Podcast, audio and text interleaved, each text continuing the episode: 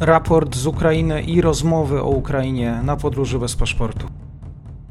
Dzień dobry wszystkim słuchaczom. Poranne podsumowanie to już 16 dzień inwazji Rosji na Ukrainę. Michał Marek, Fundacja Centrum Badań nad Współczesnym Środowiskiem Bezpieczeństwa jest moim gościem. Dzień dobry. Co się działo w nocy z czwartku na piątek? E, dzień dobry, witam serdecznie. Dzisiaj szczególnie właśnie w godzinach porannych doszło do nas, e, dotarły do nas informacje na temat ostrzału szeregu ukraińskich miast. Doszło dziś do innymi do pierwszego ataku rakietowego na miasto Dniepr e, około 5.30 polskiego czasu. W efekcie ostrzału miała rakietowego zginąć miała nie mniej niż jedna osoba. Rakiety spadły innymi w okolicach jednego z mostów oraz na fabrykę y, obuwia. Po godzinie 6 polskiego czasu y, dotarły do nas tak samo informacje o rakietach spadających na miasto Czernichów. Y, na północy tam w efekcie ostrzału miało dojść do, do odcięcia miasta od wody, przy czym informacje te nie są jeszcze potwierdzone. Bomby, rakiety tak samo spadły na Charków, Iwano-Frankiwsk i Łuck na zachodzie. I tutaj warto podkreślić, że działania te mają na celu przede wszystkim właśnie złamanie mieszkańców, złamanie morale mieszkańców oraz sparaliżowanie właśnie życia gospodarczego tych zachodnich regionów kraju. Nadal przy tym e, bombardowany jest również Mariupol i tutaj sytuacja utrzymuje się bardzo bardzo krytyczna sytuacja, jeżeli chodzi właśnie o kryzys humanitarny w tym mieście. E, jeżeli chodzi natomiast o sytuację na froncie, to tutaj siły e, rosyjskie kontynuują swoje natarcie na Kijów, przy czym uderzenia te są kontynuowane właśnie od strony zachodniej i wschodniej. Rosjanom udało się wzmocnić swoje pozycje, przesunąć się w niewielkim stopniu na południe właśnie od strony zachodniej. No Ukraińcy stawiają tutaj silny opór, nie, nie doszło do żadnego załamania frontu, czy też, do, czy też do przeprowadzenia zasadniczego szturmu, jednakże Rosjanie właśnie małymi krokami starają się wzmacniać tutaj swoje pozycje. Udało im się to przeprowadzić w niewielkim stopniu od strony zachodniej. Jeżeli chodzi o kierunek wschodni, mm, Rosjanom prawdopodobnie udało się domknąć okrążenie jednostek ukraińskich, e, na północnym, które znajdują się na północnym wschodzie kraju. I tutaj e, prawdopodobnie doszło do połączenia się sił e, uderzających od strony Charkowa i od strony okupowanej części obwodu ługańskiego. Nie zmienia to jednak jakoś zasadniczo sytuacji wojsk ukraińskich, jednakże najprawdopodobniej do tego okrążenia jednak doszło. Na kierunku południowym Rosjanie prowadzą działania służące powolnemu dojściu do przedmieść y, Krzywego Rogu. Tutaj jednak mm, nie dochodzi do ustanowienia przez Rosjan stałych pozycji, czy też budowy jakiejś stałej linii frontu, y, tak jak na przykład ma to miejsce dookoła y, Kijowa.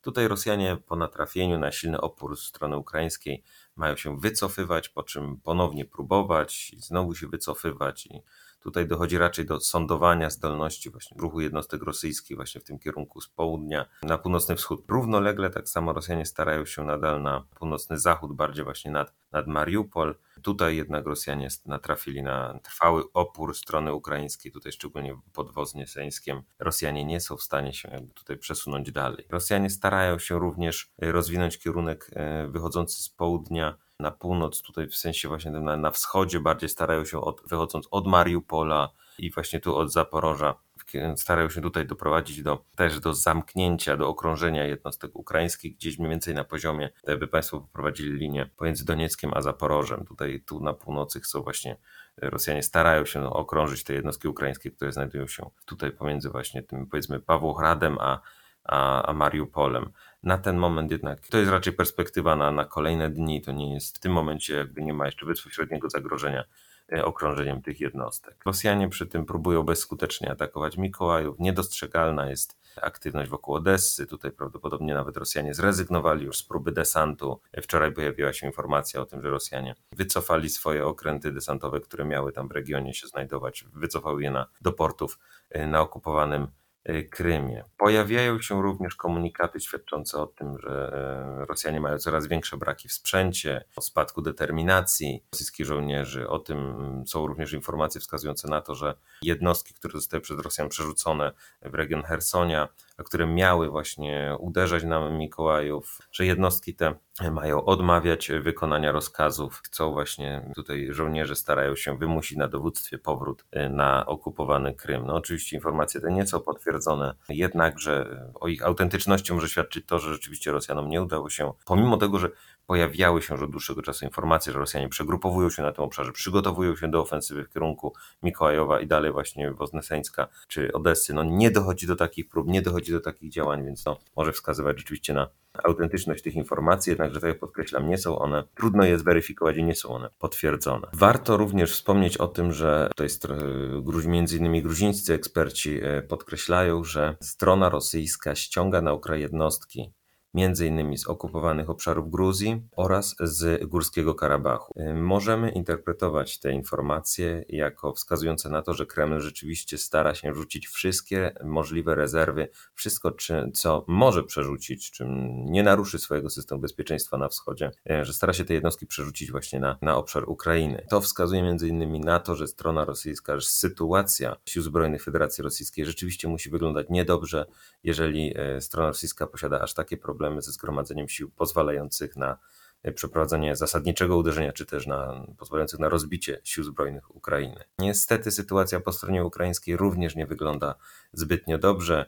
Tu Rosjanie powoli, ale jednak, ale jednak przesuwają się do przodu, natrafiają na poważny opór ponoszą poważne straty, między innymi poprzez brak odpowiedniego przygotowania, natrafiają na pułapki, tak jak wczoraj, widocznie to jedno z, z popularnych wczoraj nagrań, na których widać, że została zniszczona cała kolumna rosyjskiego sprzętu, tu Rosjanie nie byli w stanie e, przeprowadzić żadnego manewru, tylko ruszyli po prostu no, bez, bez zasadniczego przygotowania, bez zasadniczej taktyki, przez co ich sprzęt został zniszczony, a oddziały poniosły poważne straty w ludziach. Ukraińscy eksperci podkreślają przy tym, co potwierdzają właśnie między innymi e, nagrania, że codziennie niszczone są dziesiątki rosyjskich czołgów, wozy bojowych, a także systemy obrony przeciwlotniczej i poważna ilość samolotów i helikopterów. Strona rosyjska, pomimo ponoszonych poważnych strat, nadal rzuca do walki kolejne oddziały, starając się poprzez przewagę ilościową zmusić Ukraińców do wycofania. No ta taktyka przynosi Rosjanom ogromne straty, choć jest źródłem właśnie tych stopniowych, małych y, sukcesów. W takim tempie jednak Rosjanie nie będą w stanie zająć Ukrainy przez wiele tygodni, o ile nie miesięcy. Na dany moment front utrzymuje się relatywnie stabilnie, nie ma mowy absolutnie o jego załamaniu się. Wszystko wskazuje na to, iż wojna będzie ciągnąć się tygodniami, a szanse na pokój na bazie rozmów pokojowych, tak jak miały miejsce wczoraj, są raczej niewielkie. Rosjanie, tu też warto właśnie zaznaczyć, że Rosjanie wykorzystują tego rodzaju spotkania, takie właśnie jak rozmowy na poziomie ministrów spraw zagranicznych, wyłącznie do działań dezinformacyjnych, starając się donosić e, poprzez tego rodzaju wydarzenia swoje przekazy, swoje tezy propagandowe, by donosić to do szerszej audytorii, między innymi właśnie te przekazy o rzekomej obecności amerykańskich laboratoriów chemicznych na obszarze Ukra e, Ukrainy. Warto w tym miejscu również podkreślić, że strona rosyjska kontynuuje proces legitymizacji swojej agresji poprzez popularyzację narracji dezinformacyjnej o, o wspomnianej już o rzekomej obecności na Ukrainie amerykańskich laboratoriów biochemicznych. Rosjanie rozwinęli tę narrację nawet wczoraj o prymitywny przekaz na temat rzekomych badań prowadzonych przez Ukraińców i Amerykanów nad bronią mającą na celu zabicie określonych grup etnicznych. Rosjanie stworzyli więc narrację, która mm, między innymi wyraził ją minister obrony e, Federacji Rosyjskiej, o tym, iż na Ukrainie opracowano broń mającą zabić mniejszość rosyjską. No, etniczny, no właśnie, a nie tylko samą mniejszość rosyjską, ale również etnicznych Rosjan, którzy zamieszkują Federację Rosyjską. Co więcej, doprecyzowano, jak miało się to odbyć. Tej, ta broń miała być, jakby ten wirus, ten patogen miał być rozniesiony przez e, ptaki, które miały nie tylko zakazić właśnie etnicznych Rosjan znajdujących się na obszarze Ukrainy, ale również właśnie zagrozić już ludności rosyjskiej na obszarze Federacji, no, Federacji Rosyjskiej. No, niestety tego rodzaju narracje trafiają również do polskiej infosfery i tutaj niestety znajdują w Polsce zwolenników e, wśród osób podatnych na wiarę w teorie spiskowe. Warto pamiętać, że narracja ta jest bezpośrednio tworzona przez Kreml, podobnie tak jak inne teorie spiskowe dotyczące przykład e, COVID-19. Tu jeszcze należy podkreślić, że Rosjanie równolegle do powyższych narracji budują przekazy o planach Ukrainy dotyczących rzekomej konstrukcji broni nuklearnej. I równolegle Rosjanie podjęli się dzisiejszej nocy bombardowania budynków Charkowskiego Instytutu Fizyki i Technologii, gdzie znajdował się reaktor jądrowy posiadany przez tą jednostkę naukową. No, zgodnie z ukraińskimi e, komunikatami nie doszło tutaj do, żadnej, do żadnego rozszczelnienia, do